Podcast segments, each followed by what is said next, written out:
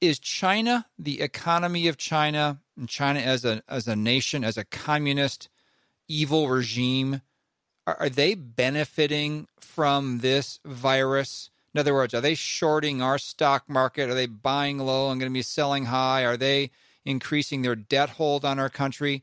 Are they on pace to overtake America as, as the largest world economy and become the reserve currency in the world? Several questions there. Let's have your thoughts on China in this situation. They're very single minded in their goals. That's to have world dominance, both militarily and economically. China is never going to overtake us economically. You know, we talk about China and we always use the world reserve currency.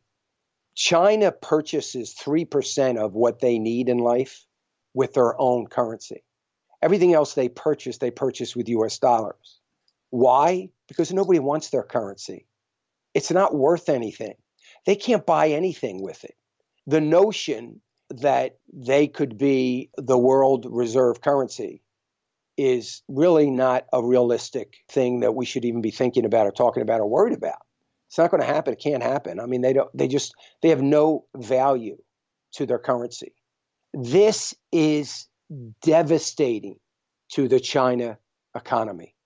Remember, this is coming off of a trade issue that was devastating to their economy and a trade issue that was is going to have long-term impact on their economy because the supply chains that they've lost aren't coming back very easily. And it woke up America to say things like, why in the world is China producing 80% of our drugs? Why? It's going to stop. It woke up companies like Apple and Nike to say, we need to get all of our eggs out of this communist regime's basket mm-hmm. and are now moving to other areas of the world and America. It woke up all corporations that deal with China in that regard. This has permanently hurt them. They have not been buyers of our debt. To, I mean, they have to continue to buy some because again, they need U.S. dollars as their uh, as part of their reserves, but they don't have the money to buy it, and they're not buying as much as they used to at one point in time. So they're in a very difficult situation, but they are still going to work towards world dominance. Remember, they have a distinct advantage over most economies. They don't care a lick about their people. That's right.